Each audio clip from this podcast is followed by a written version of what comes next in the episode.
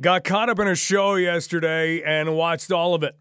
Wasn't Game of Thrones. I've never seen an episode. I have no idea what the attraction is. People seem to like it. Winter is coming. That's all I know. This was actually a show called Afterlife, Ricky Gervais' new show. And there's only one season. It's a pretty quick watch. And it's a show about a guy who loses his wife to breast cancer and is kind of bitter at the world. And in good old Ricky Gervais fashion, he tells it like it is to anybody who he comes close to. But it has in it an old Greek proverb. When was the last time you read a good old Greek proverb? It probably never. It hasn't happened. Still waiting. But here it is. Society grows great when old men plant trees whose shade they know they will never sit in. They work that in so well. Think about it again. And you could change this. This is an old Greek proverb, so it says old men. You could put in old people, I suppose. Can you say old people?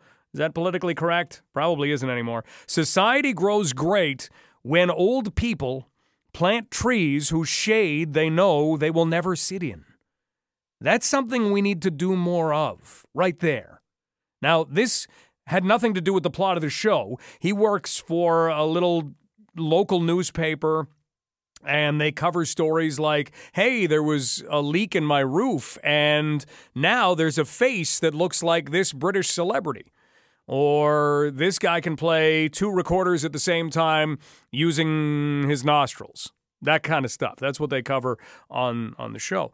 But I thought that's a line that we need to slap out there because we deal too much in the now, too much in not what is coming up. And we are going to be talking with Gordon Miller later on in the show, and he is a really interesting guy. He's held some pretty unique positions. He's the former environmental commissioner of Ontario.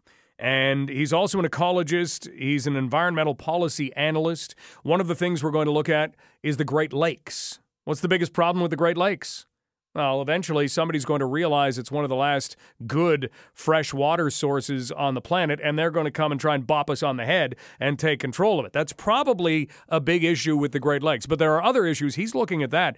And we're also going to talk to him about a pretty serious issue that nobody is able to think of. And yesterday, when we were looking at this issue as it pertained to flooding in Quebec, we were talking about things like planning for the future and how do you do that and how is somebody supposed to know what will happen well gordon miller will go into that because if you look at the way that storms are developing and what are we in southwestern ontario we can put a banner up. We are one of the leading thunderstorm spots in all of the country. It's usually between us and Windsor, and Windsor edges us out every year by one and a half, two, somewhere around there. But we get more thunderstorms here than just about anywhere else in this country.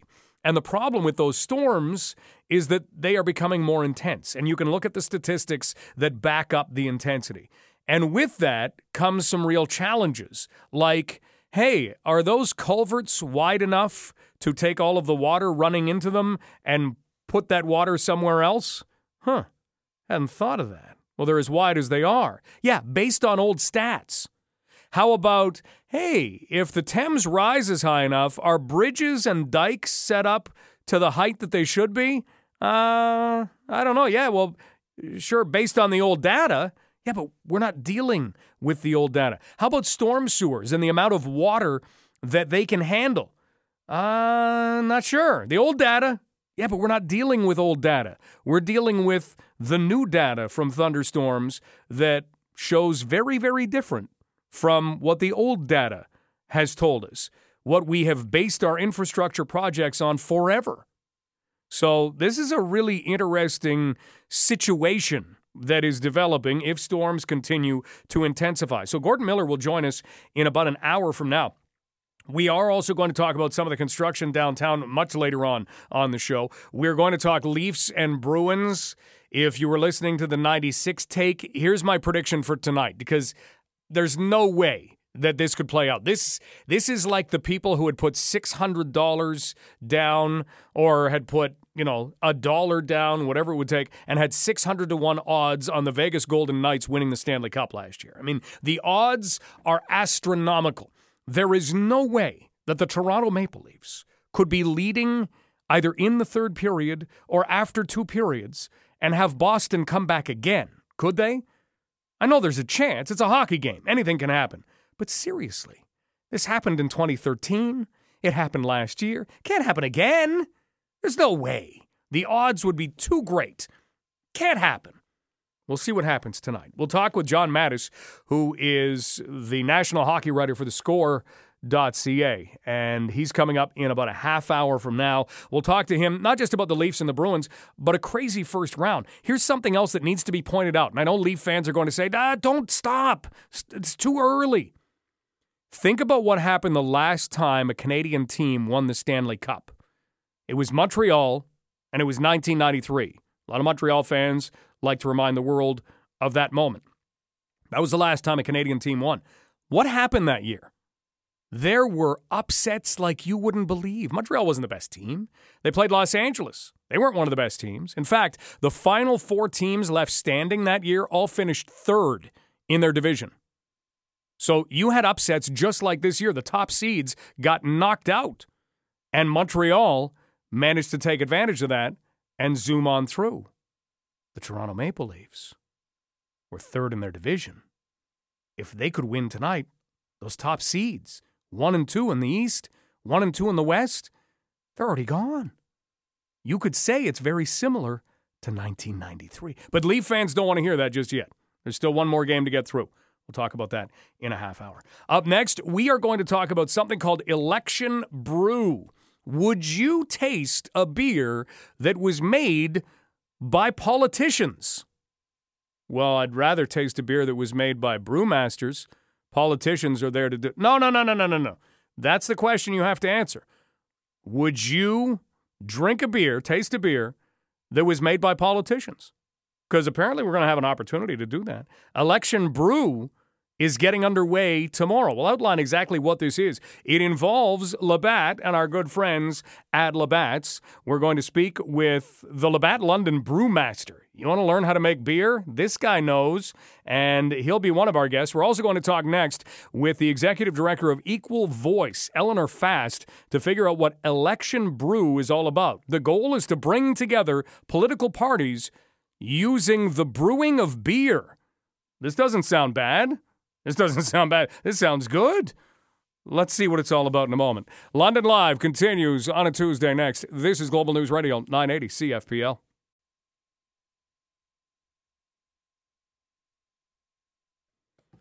What is one of the biggest problems with government right now?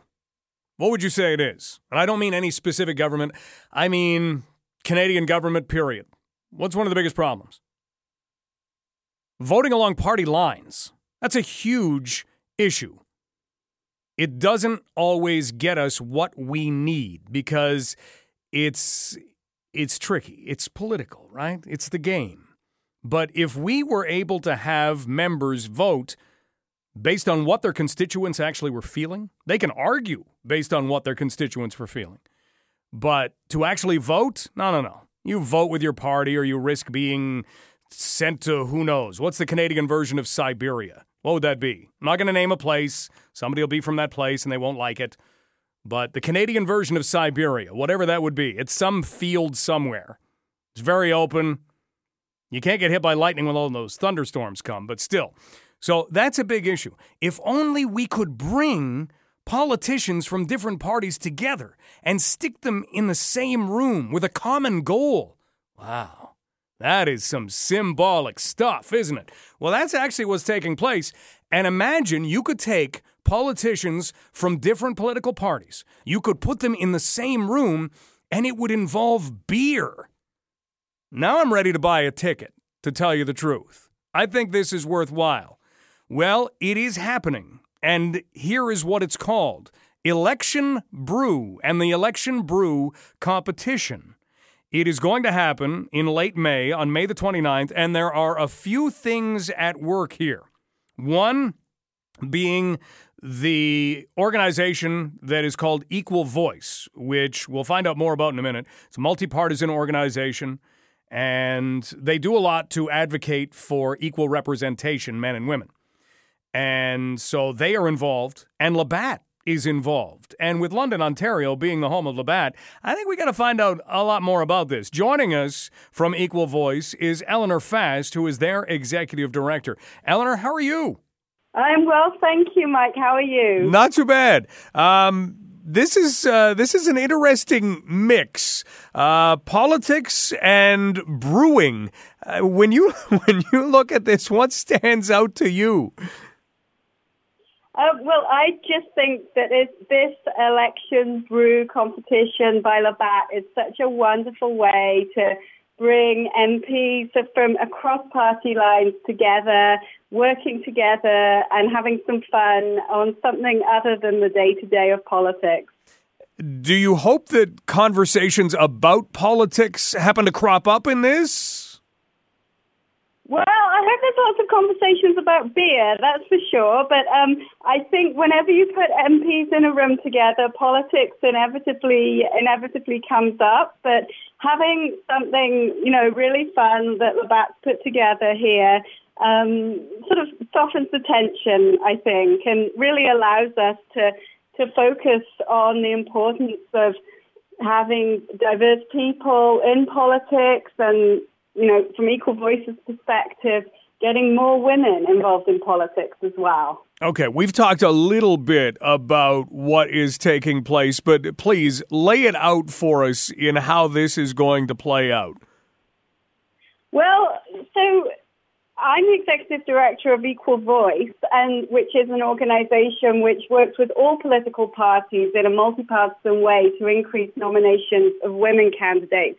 And we are absolutely thrilled to be working with Labatt um, on this event where they're bringing together MPs from right across the right across the country to represent their region in something that they're calling Election Brew, which is the first ever all-party national brewing competition. Um, so they're going to have eight beers being brewed at Labatt facilities right across the country with MPs from all the political parties joining forces and creating um, hopefully some really exciting and unique beers using uh, local ingredients that highlight those different regions across the country.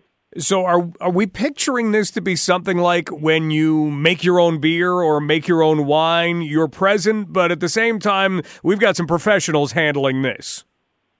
Yeah, well, and I know Labatt has a lot of people behind the scenes helping people out for sure. So I'm uh, I'm really looking forward to tasting some of these beers on on uh, May 29th when they when they all come to Ottawa.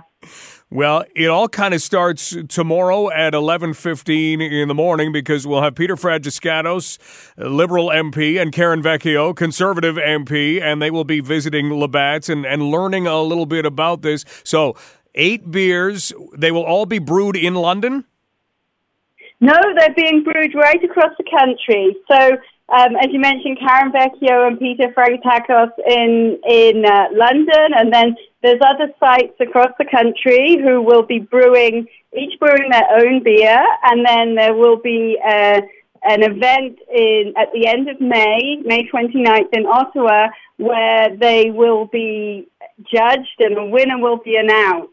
So it's a it's a competition where we have um, MPs from different parties working together to represent their region and produce the best possible beer and uh, and kind of stand up stand up for their region. Eleanor Fast is joining us, executive director of Equal Voice, and just so we reiterate this because it seems so strange, we will have Karen Vecchio and Peter Fragiskatos teaming up to create the beer from this region. Exactly. It's very, very exciting and a real multi-partisan effort. Well, it is a really unique idea. Can't wait to see how it all plays out. Eleanor, thank you so much. Where did where did this come from in terms of ideas? Well, Labatt um, approached us with the idea, um, and we at Equal Voice, we, we thought it was a really great way to sort of emphasize that multi-partisanship and get people working together. And we're so thrilled to be working with Labatt on this. Eleanor, have a great day. Thank you so much. Eleanor Fast, Executive Director of Equal Voice. This is the second time that they have done this. So I think it got a little bit bigger this year.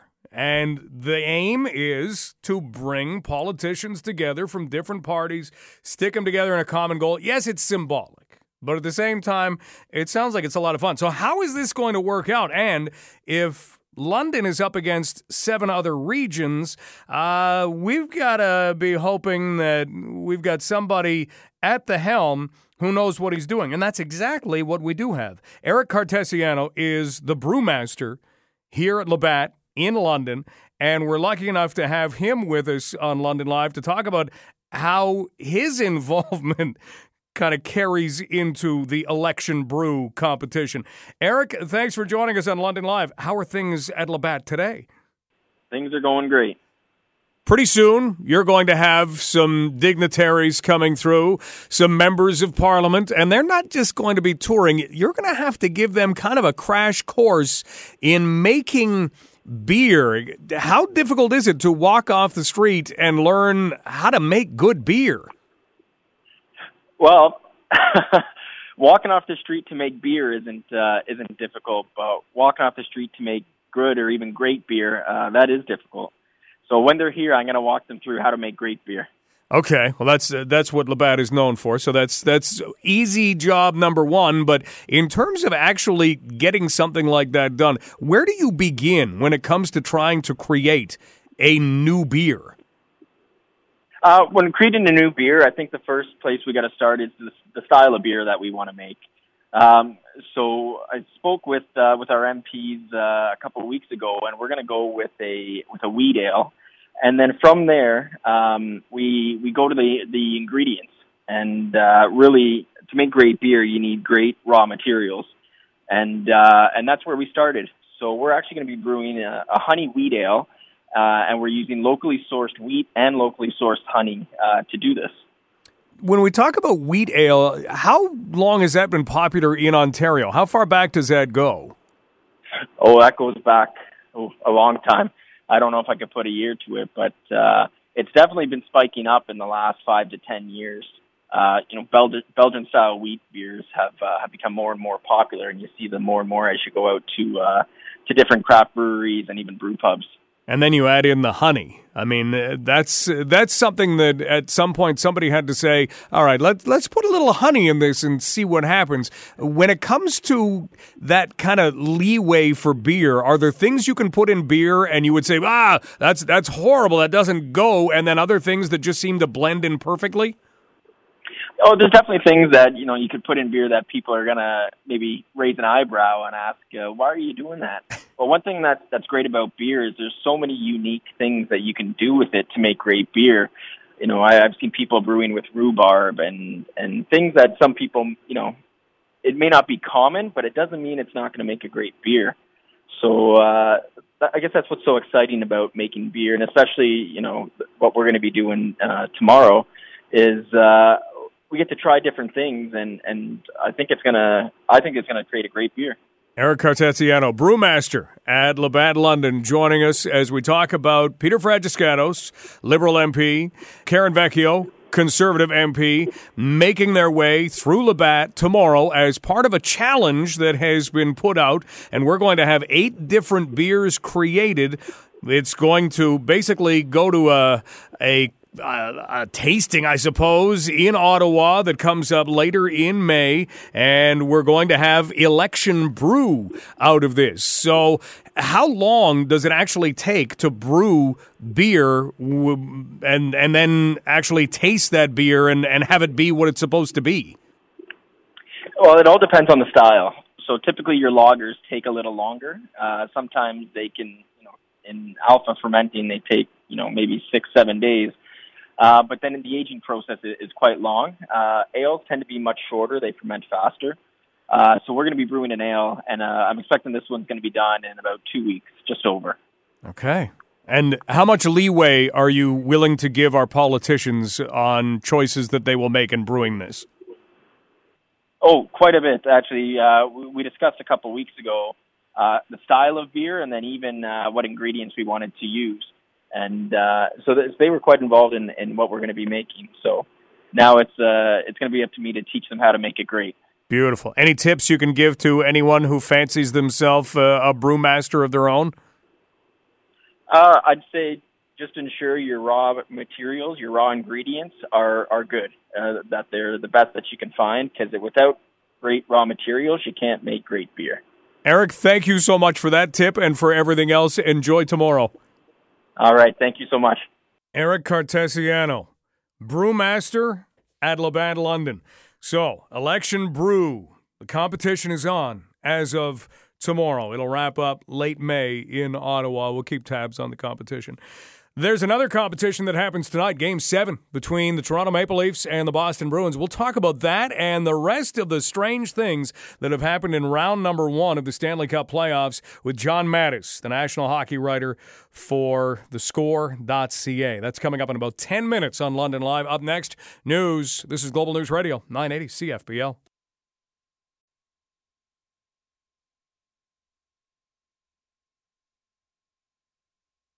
Crazy things happen every day, wild things, things you just could not make up. Here's an example. In Australia, along a road that is considered the Sunshine Coast, there's a gas station. And that gas station, like all of our gas stations anymore, it seems, has a little kiosk. And this one actually has enough of a little grocery area that you can walk up and down the aisles. Well, a guy walked into that gas station and as he walked through the door, he took a kind of recyclable shopping bag, so one that maybe you bring to the grocery store, and flump, plopped that over his head. And he began to walk around the store picking up items. As the clerk watched, it wasn't too hard to see that this guy was A, pretty good at walking around with a shopping bag on his head. It's not like he had eye holes cut in it, but that he also had a knife kind of makes you a little uneasy. He picked up a few things off the shelf and then arrived at the cash. That's impressive, with the shopping bag still on his head. And that's when he threatened the clerk and said he would need money from the cash. The clerk decided, okay, if this guy can walk around with a shopping bag on his head and not run into anything and knock stuff over, I'm going to give him the money. So the clerk starts handing over money, and the guy with whatever it was cigarettes, chocolate bar, whatever he had in his hands He's standing there, and all of a sudden he's got this cash in front of him, and he realizes he's not going to be able to carry all of this in his hands. He's going to need something like, oh, I don't know, a shopping bag. At which time he pulled the shopping bag off of his head, revealing his face to the cameras, and began tossing in the cigarettes, the chocolate bars, and the money. And then he ran out the door. Police have been able to use the surveillance video to track down this individual, and uh, he's going to have to give back his stuff and spend some time in jail. If you think that's crazy, then you obviously haven't been paying attention to the first round of the Stanley Cup playoffs, because that is shopping bag over your head and walking into stuff crazy. There's a lot of stuff that doesn't make sense from the first round of the playoffs. One of the things for Leaf fans that doesn't make sense the fact that they are headed back to a game seven in Boston against the Bruins. What is it when deja vu strikes twice? Sometimes you get deja vu and you'll think, huh, I've been here before. You don't get that same feeling twice about, wait a minute, this is the same deja vu I had last time. That's not deja vu. I mean, you should get checked out for psychic premonitions if you're able to pull that one off. That's what it feels like for the Leafs. Have you seen Leaf fans today? They're all nervous. They're all agitated. They need a hug. Hug a Leaf fan today. That's the day that it should be. What is it, April 23rd? Mark that down. April 23rd should be Hug a Leaf Fan Day. They just want to know everything's going to be okay tonight. I don't think we can promise them that, but here's what we can promise on London Live that we are going to have a preview of Game 7 between the Leafs and the Bruins next. We'll talk about some of the other not so put a recycled shopping bag over your head and walk around a store crazy as well. This is London Live on Global News Radio 980 CFPL. The last time the Toronto Maple Leafs and the Boston Bruins met in the playoffs and didn't go to game 7 Darryl Sittler led them in scoring. Doug Favell. Am I even saying that right? I don't even remember. I remember Doug Favell because I had a hockey card when he was with the Edmonton Oilers and he had the biggest brown pads. Was it Favell? Doug Favell? If you can help me out, let me know. Inge Hammarström played for that team. He was the guy that Don Cherry said could go into the corner with a dozen eggs and come back out with a dozen eggs. That was the last time the teams did not play a game seven. Now, remember, they weren't even in the same conference for a long, long time. Now they are in the same division and they're in the same boat that they were in in 2013 and the same boat that they were in last year. Game seven, and it happens tonight. The national hockey writer for The Score is John Matisz, and he is a guy who has written fantastic stories in London. Now he's just writing hockey wherever it happens. Tonight, one of the key spots, Boston, Massachusetts. John, how are things with you?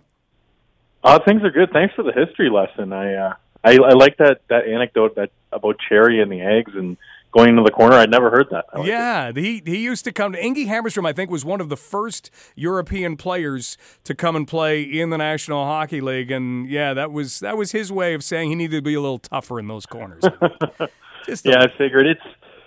Uh, yeah, tonight's really like you can even just feel like the the, the tension rising by the minute here um, in terms of uh, the series. Just with with the history between these two teams, obviously 2013 and, and the giant collapse, and then last year with uh, you know really the Leafs being kind of lucky to be in a seventh game, but then ultimately losing that one too. This year seems a little different because you know both teams have, have won and then lost, won and then lost. It's been very back and forth. Both teams have won two on the road, so it hasn't necessarily been this whole home ice advantage. Um, and also both teams have you know had their bad games, had their good games. I mean uh, Boston game two and game six look phenomenal. Uh, game one, not so much, and then the Leafs, you could say the same for you know game five. They look pretty good, and then game one they look pretty good. So it's been a you know we're in game seven, so obviously it's been back and forth. But I think it's you know when you look across the league, it's that one series where there's been uh, very little margin of error on both sides let's kind of take a look at tonight because Leaf fans want to know everything is going to be okay, and I don't think that can be promised. But at the same time, you talk about this series being more even and that the Leafs have won twice in Boston. How much do you think that does matter that they have won that much on the road in this series? I mean, it doesn't hurt. I mean, it gives them the confidence that tonight they can do something that they've done before. But with game sevens, no matter what the series, I think all bets are off, and it's just um, you know guys are going to be playing uh, more minutes than they usually are. Like guys like Brad Marchand or Auston Matthews are going to see their ice time rise a couple minutes over the night. Um, it's probably going to be one of those games where there's a fluky goal of someone skate, just because that always seems to happen in game sevens. Um, I expect the goalies to be solid. Like if if people are trying to to visualize what it may look like, I think that the that game five uh, in Boston when it was honestly a pretty boring game for 40, 45, 50 minutes where both teams didn't generate a lot of scoring chances. I just have a feeling that it's going to be like that again. And, you know, if you're a Leaf fan, I guess that's a good thing because the Leafs ended up uh, scoring two goals. Uh, and obviously the one was, was reviewed and, and controversial to a lot of people, but um, they came out looking pretty sharp from that game because the goals they scored were total team efforts where Auston Matthews went and got a breakout pass and he moved it up the ice and they sort of attacked as a unit and finished. It was very sort of clean. It was a very clean game. Um, and I just, I just have a feeling that that's what's going to happen uh, as things really ratchet up in Game Seven, and teams are a little more cautious, a little more sort of dialed into the details of the game. Um, so you know, two one, three two. I don't know who's going to be on the winning side, but I just I see it playing out that way. John Matisz, national hockey writer for thescore.com as we talk about the Leafs and the Bruins. We'll talk a little bit more about the rest of the first round. Brad Marchand mentioned the other day or tweeted the other day that the ice has not been very good in Boston. Have you heard that from anybody else? Yeah, that was weird. After the after uh, Boston one would have been game six, uh, he just kind of randomly threw it out there. No one asked him about the ice. He just decided to talk about the ice.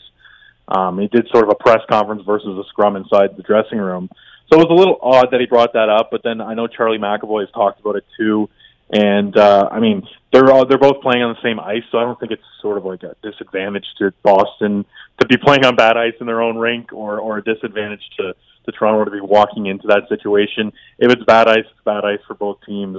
Uh, the bounces will kind of go their their ways, uh, and and yeah, I don't know. It, it's a little bit of a weird storyline that's crept up here in the last day or so, um, and it was sort of kick-started by Marchand, but I, I, I mean, maybe he was trying to get uh, the local ice makers in order, uh, sort of publicly, uh, over the last 24 hours. I would imagine that they figured out whatever problems there were.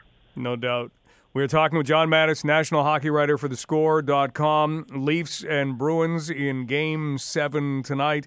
I guess as a, a, final note, we always hear the word execution. Whoever executes is going to win. But who do you feel has really grown as a Maple Leaf in this series? Would it be Freddie Andersen? Would it be Austin Matthews? Would it be both? Who do you point to? Well, I'd say both, and like they've both been very good. Matthews with his five goals, Andersen's been solid throughout, exceptional at times, uh, and not really looking weak at any point. So, if you're the Leafs, you feel like a million bucks in terms of what your goaltender is going to uh, display tonight. Um, I think Morgan Rielly's had a fantastic uh, playoffs, especially Game Six. He was probably the best player on the entire ice.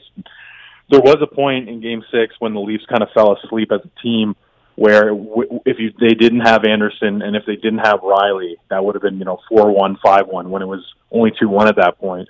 Um, and then obviously Boston gets the three one uh, goal, but Matthews, another guy that that you brought up, uh, gets the three two goal. So um, yeah, those three guys I think, and um, just as a as a key, I guess uh, at the end of the day, I think that this game also, like I alluded to, the tight checking the the low scoring chances.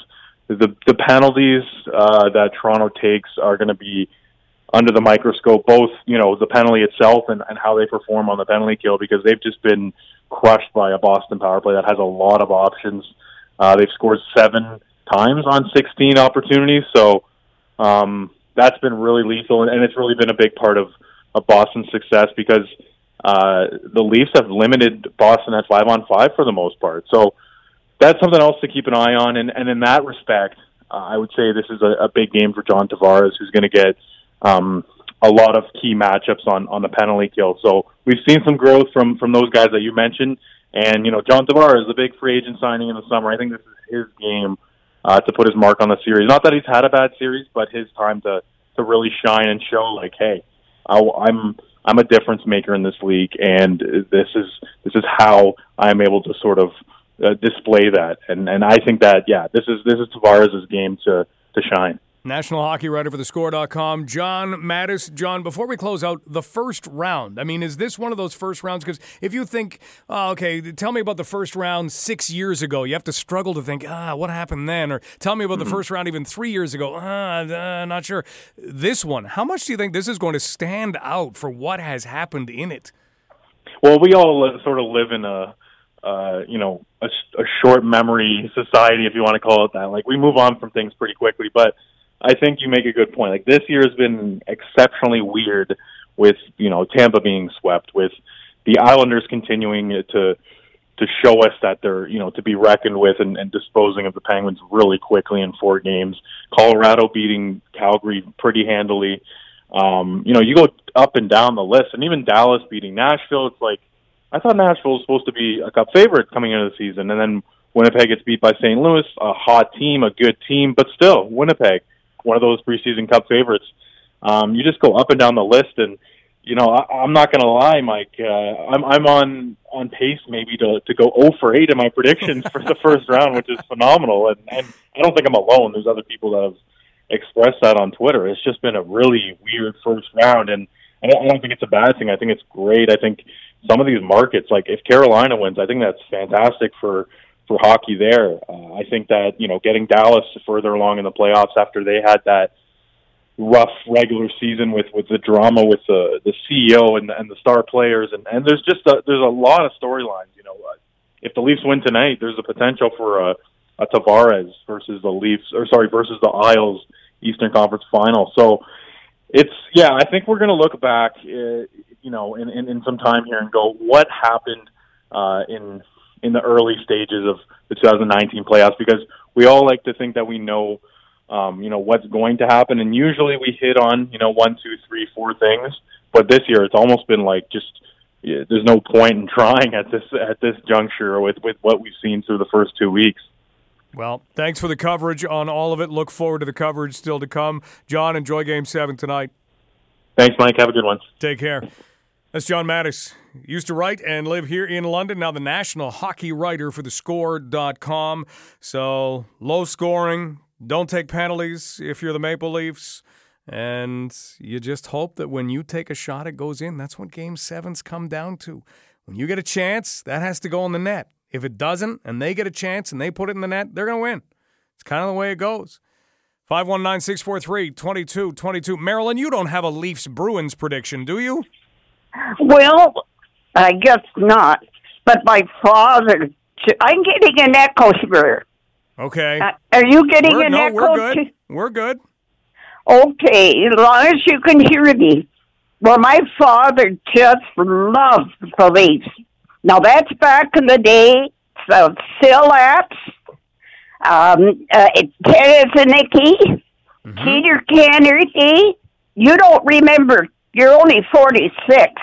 Yeah, I didn't So watch any of those guys play live, to tell you the truth. Although my, you know, at, at some point I had a buddy who put my face up next to Syl Apps. There, uh, there's a picture out there that, that looks very similar. So, Well, you don't look like like Syl Apps. no, you don't think You're so? better. No, you're you're not bad looking. In fact, you're kind of cute. Syl Apps is a good-looking guy.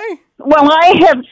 Well, you know, you've got to remember, it's about eight or ten when my dad was, you know, so hyped on hockey. Yeah, and they were Well, winning Stanley Cups back then. Oh, yes, and they were a wonderful team. I do. I I wish they would come back. Well, you know what, Marilyn? If they can win Game Seven tonight. You might get that wish because the road is kind of getting paved in front of them. They just have to win tonight. So be a Leaf oh, fan Oh, isn't tonight that in honor of your dad, wonderful? and you never know. Well, look at dear. As far as that politician's beer is concerned, I wouldn't touch it. I don't. I don't drink beer anyway. It it looks like horse. You know what? Okay, all right. I hadn't thought of it that I- way. I don't. Oh, well, we had horses on the farm, and you know, I sort of know a thing or two about horses. But anyways, as far as politicians are are concerned, they're all the same, and some are worse. Well, Marilyn, I really appreciate your call today. Thanks so much. Thank you, dear. I really think a lot out of you. You're you're so kind. Well, hey, Marilyn, you call the show anytime. We get so many, so many emails and, and calls saying they love hearing from you. So keep that up, all right? Thank you, dear. Bye bye. Bye bye. Thank you to Marilyn. We'll take a break. We'll let you know what's still to come on London Live next. This is Global News Radio, 980 CFPL.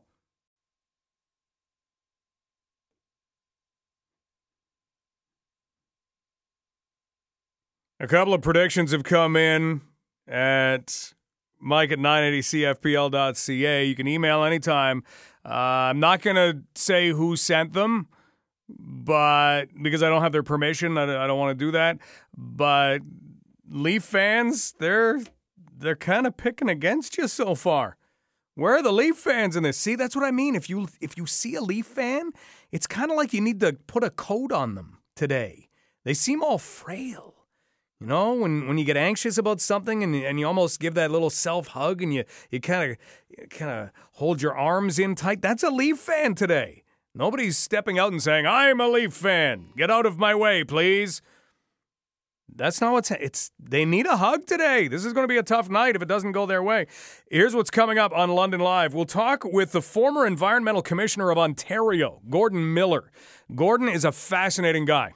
And we're going to talk about how prepared we are for not what weather is coming or what climate change is coming, how prepared we are for what's happening now, because everything's based on the old data. Well, the old data might as well be crumpled up and thrown in the garbage. You can't base what we have in terms of height of dikes or bridges or circumference of any kind of cylinder, any kind of drainage cylinder. You can't base that on old data anymore. And Gordon will tell us why. And we'll also talk about an announcement regarding new funding to help protect and conserve some of the nature that this country has, plus what's happening downtown. Where can you go? Where can you not go? And when are the jackhammers going to be on Dundas Place? All of that straight ahead. This is London Live on Global News Radio, 980 CFPL.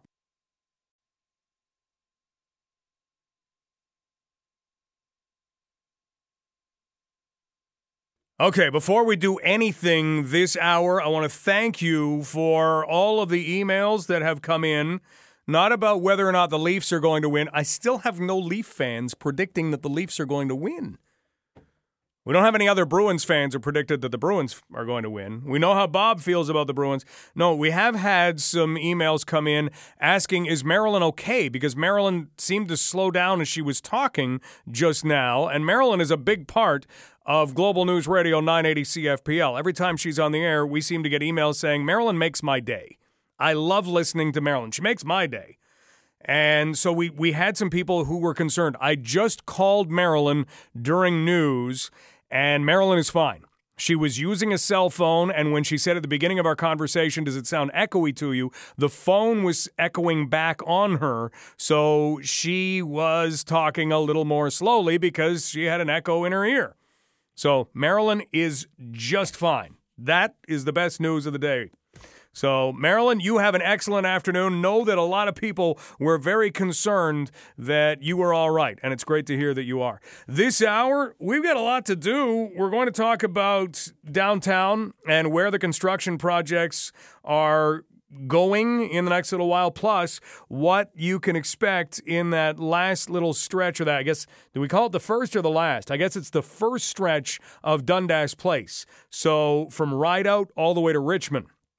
That's not finished. It's been opened, but it's not finished. And if you've been there and you've looked at it and you've said, well, this looks really nice, it's about to look even better. So later on this hour, we'll give you details on that. We're also going to talk about a new funding announcement that is aimed at helping to protect and conserve a lot of nature in this country. We've got an awful lot of nature. That announcement is actually happening as we speak. So we'll get more information on that. Uh, Craig Needles had a great interview this morning with Phil Squire talking about Western students and the academic penalties for unsanctioned events that they may be taking part in. And I think Phil Squire made a really good point that we've heard in our newscasts on 980 CFPL, but it, it bears reiterating. This is a situation that will be addressed by Western University on Thursday. And I'm not sure exactly what they're going to come up with. We've talked with Western University about this in the past, and they have said, hey, we're we are giving students information about this. Um, the other thing to know is this is not Western centric. This is not London centric. If you look back at some other days, there is a day at Waterloo where everybody goes and there's a street that isn't actually closed off, and this thing gets absolutely massive. There are parties like this or gatherings like this in Hamilton, in Montreal, in Ottawa. Every single university is dealing with this. And when we looked into it the last time, we found that the universities themselves are getting together. And the universities themselves are starting to address and say, okay, how do we deal with this? Because the students are able to let people know. It's like you don't want to have a party at your house anymore.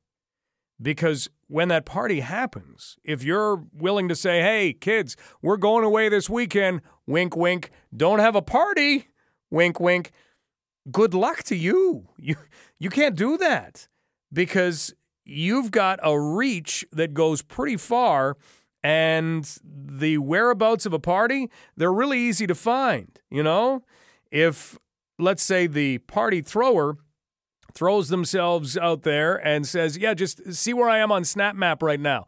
You can see their little avatar and you can see exactly where they're on Google Maps and you can follow the yellow brick road right to a party. So, house parties aren't as common, I don't think, as they used to be. But these big gatherings, it's pretty easy to put out the word. Look at how FOCO got started. That was a Facebook thing. And I still scratch my head. I, you know, academic institutions l- know a lot, and people of academia know a lot, but it isn't necessarily a lot about what's going on or how people are going to react at other levels and other places. And I firmly believe that. And I don't think enough is done in certain situations to go out and say, okay, here's what we're thinking of doing. What is the fallout going to be? Because we had homecoming moved with the hope that it would cut down on the number of partiers, right? Well, what happens? You get FOCO out of this. So I don't think anyone could have seen that coming, but you would at least bring a few people into a room and say, you know, if we moved homecoming, what would you do? I would just make another one.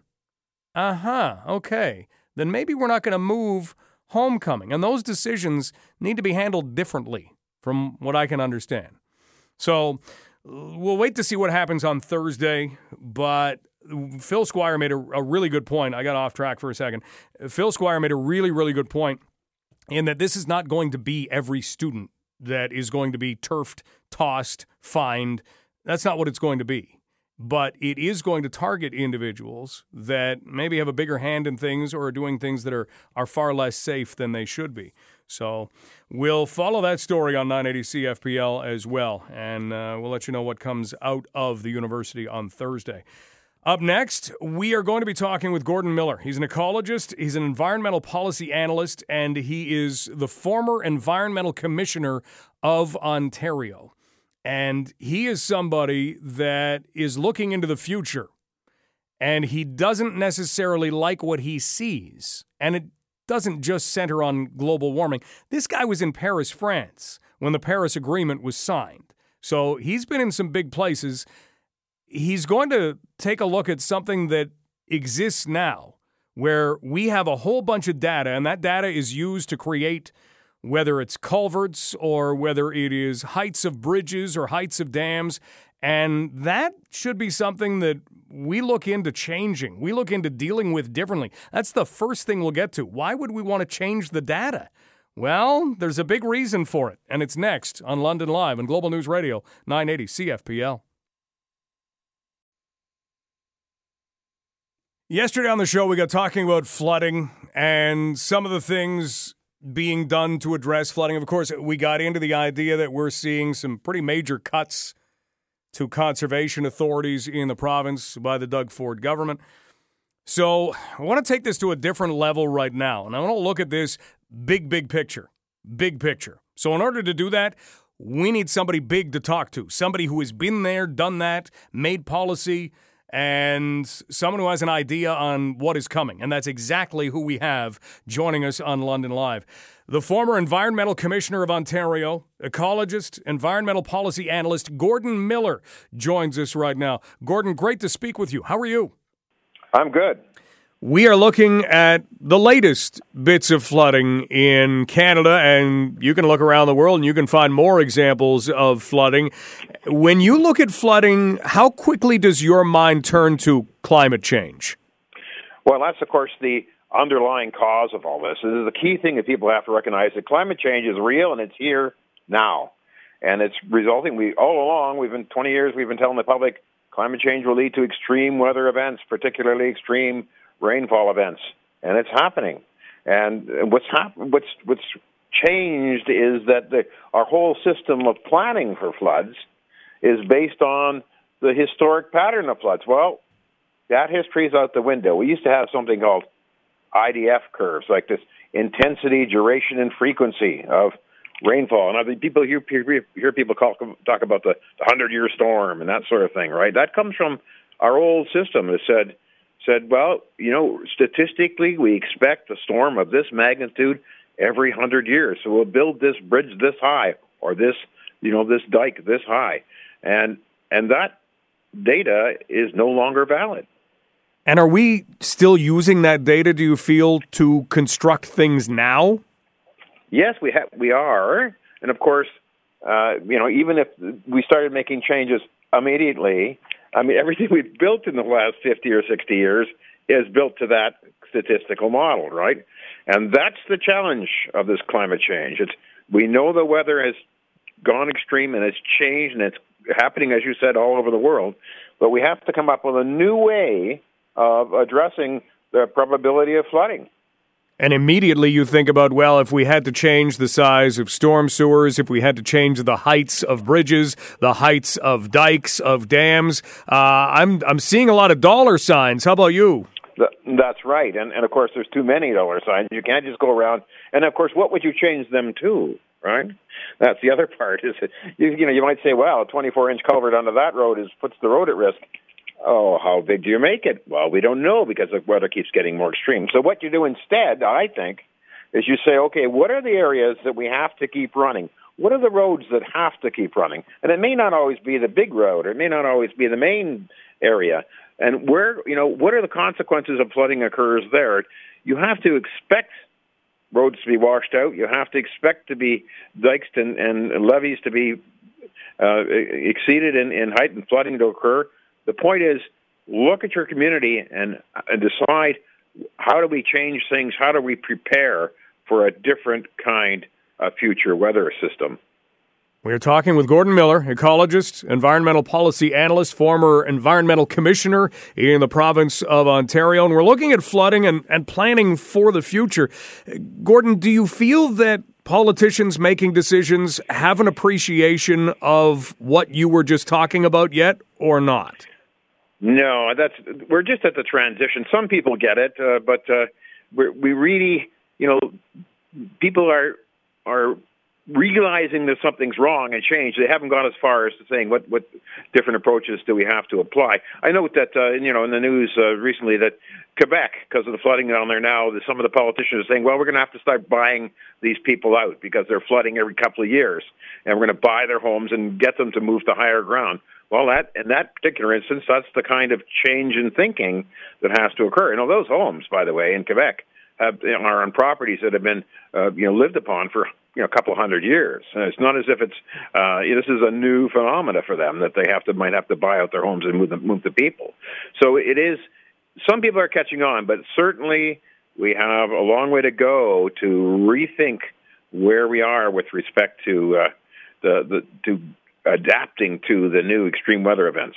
If you go back in history and you look at the Netherlands and you look at how susceptible the Netherlands was to flooding, they, of course, had a very tragic flood. It claimed a lot of lives, and then they said, never again. In North America, it seems that we have flooding, and then people say, well, we hope that doesn't happen again, and then it does. Where does that mindset come from? well, in fairness, in fairness, back, you know, in in what 1952 we had Hurricane Hazel and some people lost their lives. It was, very tragic, uh, but it resulted in massive flooding. And we did change. We started the conservation authorities. We started changing the way we do business uh, and and you know preparing for floods. Now, of course, in, in 2019 we have a government that's just cut the fu- the funding funding to uh, uh, the conservation authorities by 50 percent. Right? Uh, we're certainly our head isn't where it ought to be right now we're going in the wrong direction. You're right. So it's not as if we've always been this foolish. We have realized things at points in the past, but boy, we need another shakeup. We need to rethink what we're doing now because it isn't getting any better. How do you see this playing out? I mean, we, we get warned that if we're not really making changes, that 2030 we're going to see changes that by then may not be able to be reversed. By 2050, absolutely. We hear the term environmental refugees. Do you see that kind of stuff in our future? Of course, there are, are already environmental refugees both in Asia and in, in North America, further south, thank goodness, for, for Canadians. But but absolutely, that's where we're going. We we the, the landscape we live in live on, and and the way we live it is going to have to change with respect to the extreme weather events that are occurring now and will continue to get worse.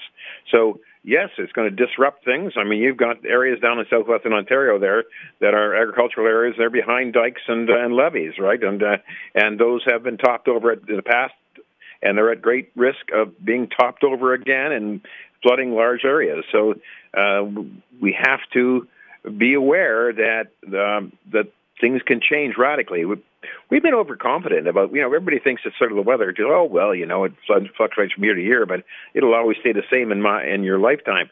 No, it won't, and no, it hasn't. For those of us that are old enough to have seen enough, some years go, come and go. Things are radically different already, and they're changing more.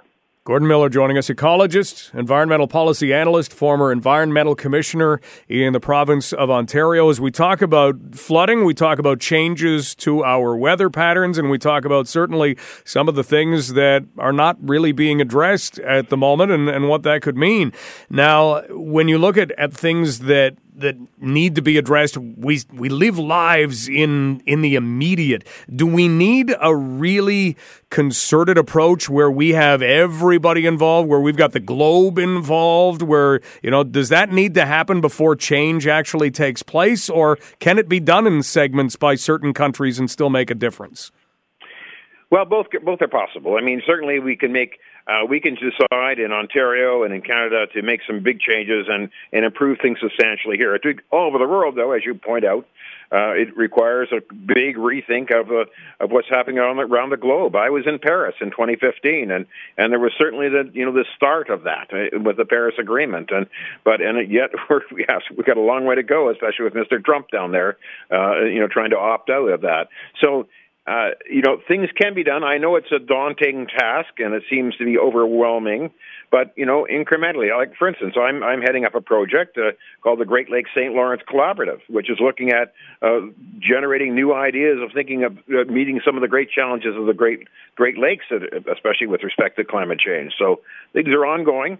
We're trying to push forward, trying to get innovative solutions but uh, it, it, we have to recruit some more people, and people have to open their minds to uh, the new reality.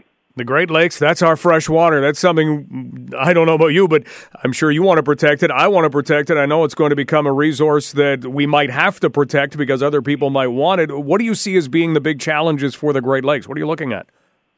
Well, we're looking at a number of things. We're certainly looking at uh, the climate change and the effect on flooding and on the shoreline and that sort of thing. We're looking at nutrients in the lake. Lake Erie, you've heard down your area, the problems with nutrient additions, and and and and we're looking at toxics, you know, toxic substance, which are going on for some time, but having a fresh look at some of those toxic things going on. And we're also looking at on beaches because uh, that's one way that people uh, you know contact or get in, in, involved with the Great Lakes is, is through their beaches in the summer and then that's uh, you know there's a big challenge on Great Lakes beaches. So those are some of the topic areas that we're we're trying to get a, some innovative solutions advanced, and uh, we're going to be reporting to the federal minister of environment in, in June on that, and uh, we have a Great Lakes summit coming up on May 1st in Toronto to reveal some of these recommendations. But at least it's driving forward, trying to initiate some new thinking and some new ideas.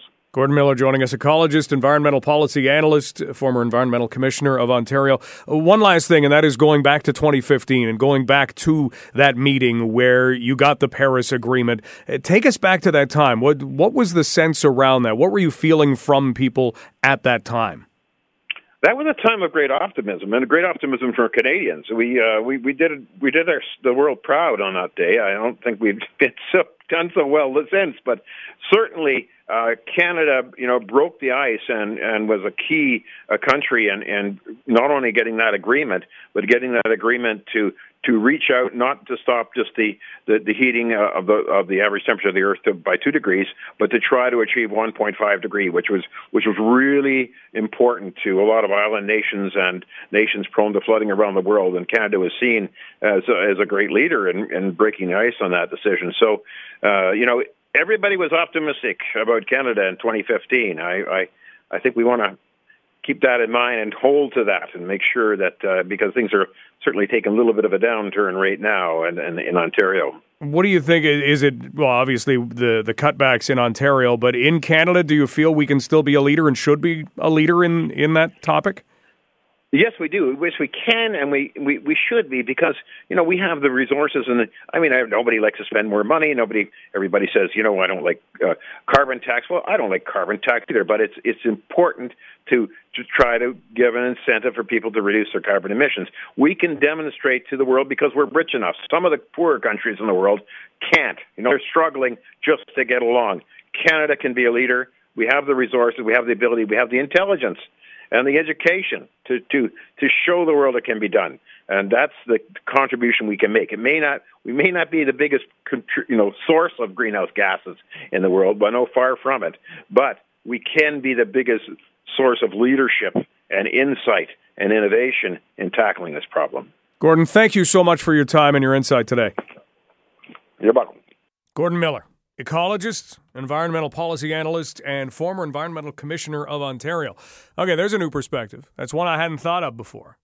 That we may not be able to make the biggest dent in greenhouse gases, but we can show other countries it can happen. So you can say, yeah, but look what we've done. You could do that too. And hope that they say, huh, can you show us?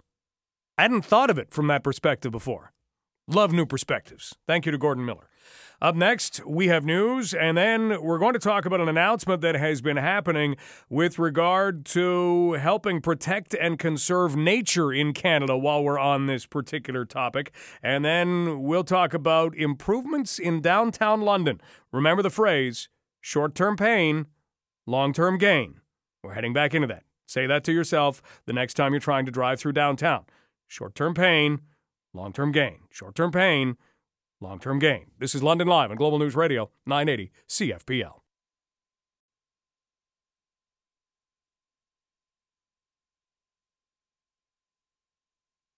Another day, another suspension in the OHL. We actually had two yesterday, one involving Londoner Justin Murray of the Saginaw Spirit, suspended four games for an elbow to the head of Mackenzie Entwistle of Guelph. And then you had Saginaw's goalie who baseball batted a puck out of play. That's an automatic five game suspension. That's exactly what he got.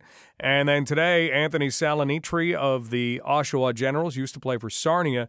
He was given a six game suspension for a real cheap shot from behind on Marco Rossi of the Ottawa 67s. So he's gone six games.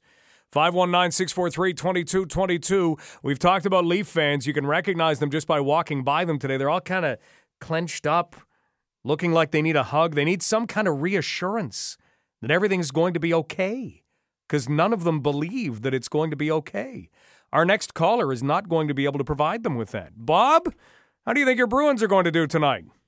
Oh, Mike, uh, well, let's just, yeah, well, I'll, I'll give the Leafs fans a hug today, and I'll, I'll give them a hug tomorrow, too, if they want. uh, well, I don't know. I, I'm, I'm just going to, I'll throw out something out there. I think Bruins are going to take it 5 to 3 tonight. Five three. That's the second five to three for Boston prediction I've either seen or heard today. We had some emailed in before news about forty minutes ago, and one of them said Boston five three. Oh, is that right? Yeah. Oh, something in the air. I, I don't know. I mean, uh, if you look at the situation, uh, this series is nobody's really owned it. You know, it's just each team has played a period here. Last game, Boston played. Uh, I think I calculated 28 minutes decent hockey. Uh, so nobody's really dominated a full 60 minute game, and uh, I think, you know, maybe tonight that may happen for one of the teams, but. Uh, yeah, it could go either way, but I'm going to throw Boston out there five three. Andersen, you know, you got Andersen. He's he's uh, he could steal the game, obviously, and uh, you know the Bruin fans don't sh- or Bruin players don't shoot near the glove hand of Andersen. That would be the first thing I, if I was a coach. Do anything but that if you can. Um, also, uh, Mike, I wanted to just talk about that last uh, uh, your last guest, Gordon Miller. Mm-hmm. You know, I when I hear people talk like that and with that tone, it kind of bothers me a bit. And with all due respect, go ahead. It, it's just like it's this panic and mass hysteria that they just throw out there, and I think it's a little bit irresponsible. Now, if we got a well, what he wasn't, I don't, I didn't find him panicking or or talking mass hysteria. He was basically saying a lot of the data that we have doesn't match the most recent data in terms of things like rainfall for storms, and that's going to be problematic if that continues. Well, okay, yeah. When he said that, I thought of something. I went back in my mind, and I remember. Uh, okay, so I was born in 1960. I remember I was I was living around the Tecumseh area when I was a child, right, right next to uh, Lake St. Clair there, Okay. just actually less than a kilometer from the lake. And I remember uh, in in the in the early '70s we had flooding. It would flood almost a mile up from the lake on the road, right? It was like a lake and the golf courses and all that. So I remember that. I also remember going to Florida in the in the late '60s with our family on a trip, and I remember one occasion. It was probably 1969, and I remember th- there was just torrential rain, flooded roads all the way down from Georgia down into Florida. Okay, and, and that that happened that that many years ago. And I also remember living in northwestern Ontario. I spent 15 years there, and about this time, on about, about out of the 15 years, on three occasions, this time the Red River would flood because of the snow buildup or what have you. And when you drove from Kenora down the highway into Winnipeg, when you got close to, uh, to Winnipeg, you see in the farmers' fields were like lakes. The Red River was overflowing. People were sandbagging, getting flooded out because, well, because Winnipeg is built on an ancient lake bed. Mhm, and they have this problem all the time, usually annually. Right, and, and so and so nature just reclaims certain things that we've built our our our, uh, our living areas on. That just happens. It's going to overflow. So we can go back, and I don't understand if, when he says, "Well, you don't have to look at past past data." No, you do. Well, he's looking at past data. He's saying that the data right now is changing. Bob, I got to run because we got an interview booked, but thank you so much. We'll see what your Bruins are up to later on. Yeah, we'll see. Uh, they got the sponge pucks ready to throw at the TV. Uh, the foam pucks are in case uh, things go awry. Keep them foam. Keep them foam. it's hard sometimes, Mike. Take care, Bob. Thanks for the call. Uh, quick email, and it's along the same line that Bob was talking about. This is from Mark. Mark says the guy you had on regarding climate change, and these are his words. Oh boy, what a joke! I remember Lake Erie was so polluted you couldn't even fish in it. We had huge storms in winter and summer. That was 40 to 50 years ago. Our weather isn't near as bad as it used to be. How come they don't call it global warming anymore? Because the whole thing is a huge joke. This again's coming from Mark. He says humans will kill each other before Mother Nature will. We will take a break and return to talk about nature next. This is Global News Radio 980 CFPL. Yesterday was Earth Day, and we left the show yesterday with Ted saying, you know what, every day should be Earth Day, and wanted to make mention that whether it is World Wildlife Fund or other organizations, Ducks Unlimited, they've done a lot to put money back into programs that help some of the naturalized areas of our country and help some of our wetlands. And right now, there is an announcement that is going on, and that announcement involves the Minister of Environment and Climate Change. Remember, we do have a ministry for environment and climate change, Catherine McKenna. And we have an opportunity to talk about what this announcement is looking at and what is happening because Dan Kraus is the National Conservation Biologist at the Nature Conservancy of Canada and joins us right now. Dan, how are things today? Good, Mike. How are you? Not too bad. Let's look at what this announcement that's kind of playing out as we speak is all about. What do we know? Yeah, this is happening right now. The the minister is announcing the Natural Heritage Conservation Program, which is a, a new program that's investing in nature across southern Canada. So it's going to be uh, $100 million over four years. Uh, the Nature Conservancy of Canada and some of our partners, including Ducks Unlimited that you mentioned and local land trusts, will be implementing that program. And the goal is to protect more nature in southern Canada uh, on the private land base because that's the place where we're losing nature the most quickly, and that's the place where, where people, Canadians, need nature the most. How are we losing that nature? Is that industrialization? Well, it's a, it's a few ways. You know, certainly some parts of, of Canada, including southern Ontario, where you are, has lost a lot of the, the natural cover. Uh, southern Ontario has about 14% natural cover left. Uh, some places like our prairies, we're continuing to lose natural habitats really quickly to expanding cities, to changing agricultural uses, to roads. Uh, but we can protect some of the key areas, and that's what we want to do at the Nature Conservancy of Canada. And this program is creating an opportunity for us to, to match those federal dollars. We have to match them two to one. So for every dollar we get from the federal government, we'll have to raise two dollars from provinces or businesses or individuals, and we can then invest that in protecting some of the most important places for conservation that we have left in Canada and here in Ontario. We're talking with Dan Kraus. Dan is the National Conservation Biologist at the Nature Conservancy of Canada. And we're talking about a media announcement that is going on, a news conference that's going on right now with the Federal Minister of Environment and Climate Change and that is Catherine McKenna, and it is dealing with an announcement that will provide $100 million to look at, at protecting some of the nature in this country. Uh, Dan, let's go back to cover. How do we define what cover is? So th- these are places like our forests, our wetlands, uh, some of the prairies that we still have left in, in southern Ontario. And th- those provide critical habitat for many species, including the over 130 species at risk that live in southern Ontario. Okay, so we have, you said in southwestern Ontario, about 14% falls into that?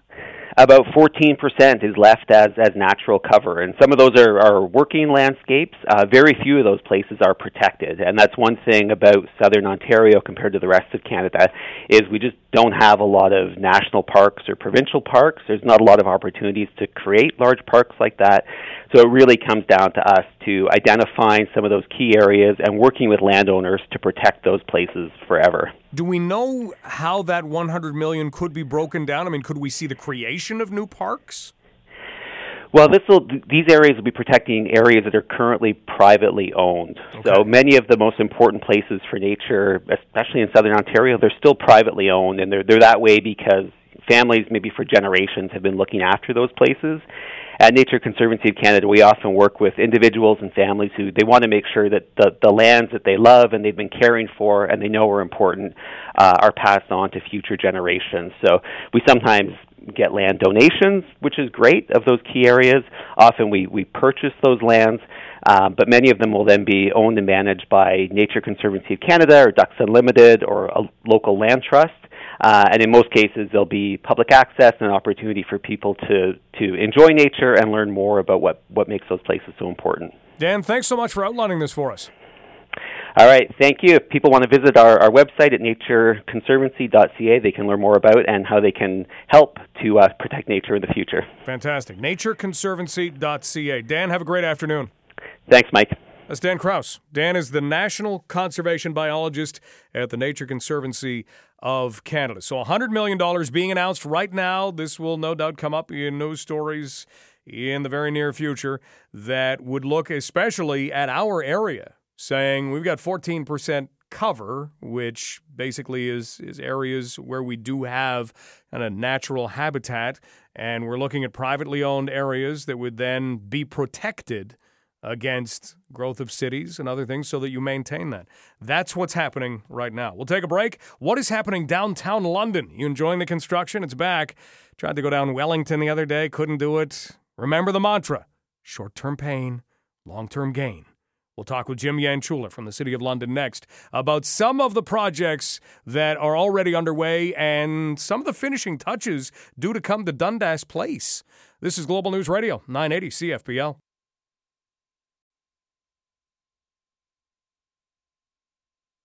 Before we close out, let's get an update on Dundas Place.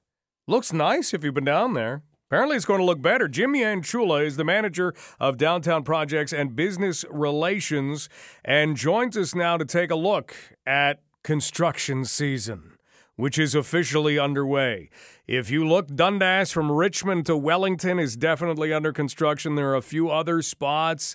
And, Jim, I guess it's time to outline some things. What do we have to watch out for today?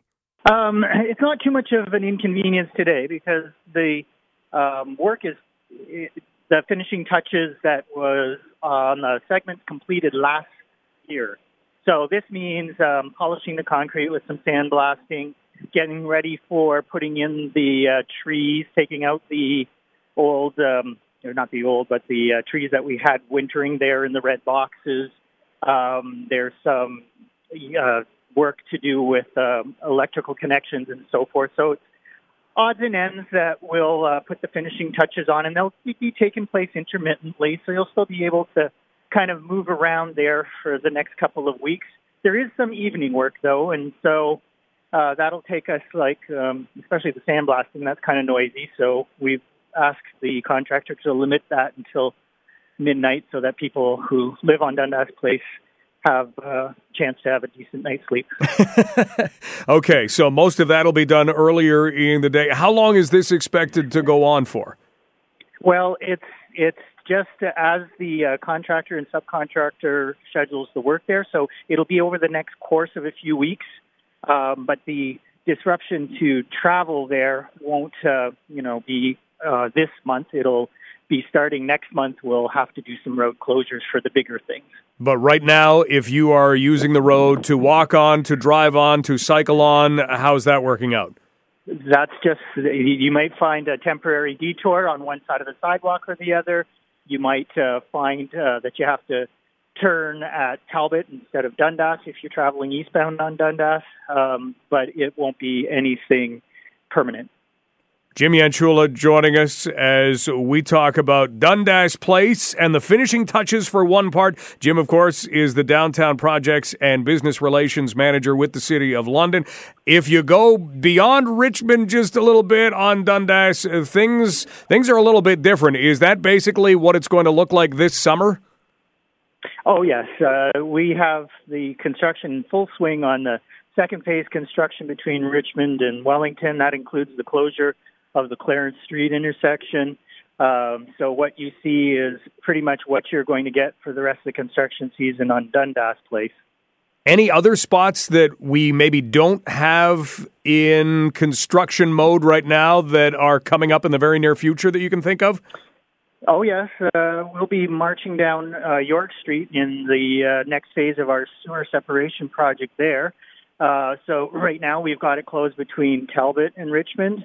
Later on, at the um, you know end of June or beginning of July, we'll have to close the Richmond intersection, and then after a few weeks of that, we'll open it up again, but we'll have to close it between the Richmond intersection and the Via station. So, uh, in terms of York Street, you'll get down a little bit of it, but you won't get down all of it um, this construction season. Now, you've said it before short term pain, long term gain, right? That's what we have to keep repeating to ourselves. That is what we have to keep repeating ourselves. We're building a 21st century city, but we still have 19th century infrastructure, and it just can't keep up to the pace of development that we have in the core. So we're getting future ready. Can't wait for the future to arrive. Short term pain, long term gain. Short term pain, long term gain. Jim, thanks so much for the time. Thank you. Jim Yanchula, manager of downtown projects and business relations with the City of London. Oh, the other thing that is going on right now, if you haven't driven on King in a while, they are putting in the bike lanes that essentially will take you from Ridout all the way down to Colborne. And so there are pylons right now, and there's a little zigzag that you've got to go through, but they are putting in those bike lanes. And so that is going to be completed very soon. Then you've got more of that safer east west corridor for bike lanes. So it's it's coming. We're getting there. Short term pain, long term gain. That's what we have to remember. Can Leaf fans use that in any way? I, I don't think so. I don't think that's what they want to hear at all because you've been through short term pain for long term gain. That was called last year when the Toronto Maple Leafs went into the third period against the Boston Bruins in Game 7 in their first round series with a 4 3 lead and wound up losing 7 4. That was short term pain for long term gain. Maybe you never know. Maybe that has now paid off, and all of these very worried Leaf fans are actually going to be happy tonight because maybe that was what it took. You've got to go through some stuff in life to know what it feels like and then come back around at it in order to excel, right? That's positive enough. We'll see.